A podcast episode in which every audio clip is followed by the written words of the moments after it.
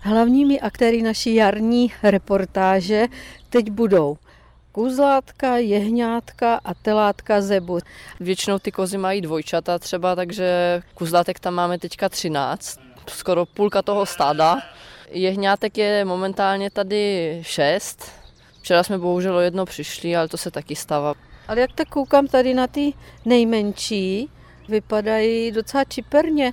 Skáčou po kamenech, honí se, natahují, probíhají. Snaží se pomáhat i s úklidem někdy. To znamená, že když tam zajedu s kolečkem, tak jsou strašně zvědaví a hnedka jdou k tomu nářadí a začínají tam rabat se i v tom kolečku. Hlavně ty beránci jsou takový prostě darebáci malí. Povídáte si s nimi? To je třeba moje oblíbená ovce Sonička. Proč je oblíbená? Protože je to takový mazlík, prostě strašně hodná, no, je těm dětem a na lidi. Máme tady maminku, která dokáže neohroženě do ohrady vlézt. Vy se nebojíte? Ne, nebojíme, my to tady známe. A malý má helmu, ano. má skola, ne, nebojíme, my se chodíme hladit a je to prýma.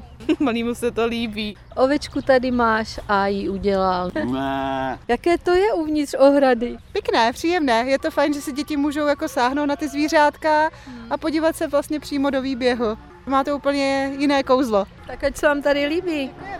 Takže v každém stádě máte svého oblíbence nebo Sonička vede? U Somálek mám ovci Cindy, Teď u těch kos kamerunských v tom vedlejším výběhu, ta se jmenuje Simča a Zebu mám ráda úplně všechny taky. O Zebu bychom mohli říct něco víc, nějakou zajímavost? Ty nejmladší telata se narodila pár dní po sobě, takže jsou teďka hraví hodně. Takže to je taky výhoda, když to zvíře má k sobě kamaráda. Je lepší, že tak ta skupinka prostě větší. Taková školka pak vzniká v podstatě u těch ovcí, u kos že si spolu hrajou, blbnou a je to určitě i lepší pro ten vývoj zvířete, když třeba v nějakém stádě se narodí jenom jedno mládě, pak je vidět, že mu prostě ta společnost chybí těch vrstevníků.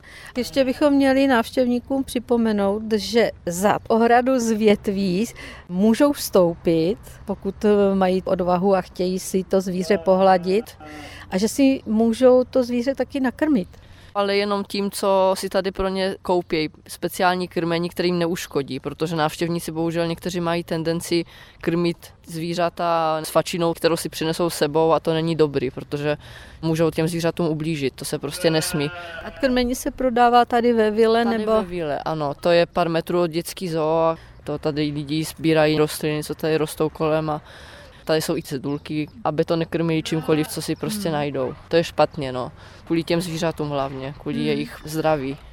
Takže jaro vstoupilo do safari parku, do dětské zoo a vy budete mít víc práce. Když jsou tam mladátka, tak pak člověk má radost, že pozoruješ tady prostě vidět nový život a, a je to veselější.